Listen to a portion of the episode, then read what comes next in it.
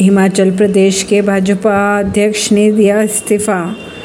कर्नाटक विधानसभा चुनाव के बीच हिमाचल प्रदेश में विपक्ष की पार्टी के प्रदेश अध्यक्ष सुरेश कश्यप ने अपने पद से इस्तीफा दे दिया है। अब सुरेश कश्यप ने खुद से इस्तीफा दिया है या हाईकमान ने उनसे इस्तीफा लिया है? इस बात की पुष्टि होना भी बाकी है। अगर खबरों की माने तो अभी परीक्षण किया जा रहा है।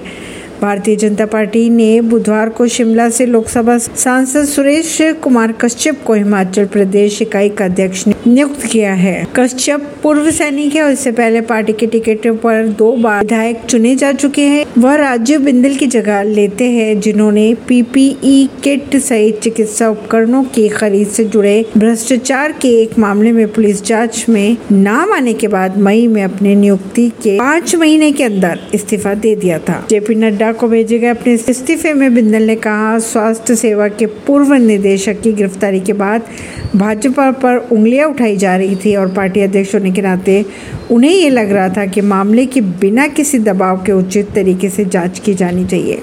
ऐसे ही खबरों को जानने के लिए जुड़े रहिए जनता से रिश्ता पॉडकास्ट से। परवीन दिल्ली से।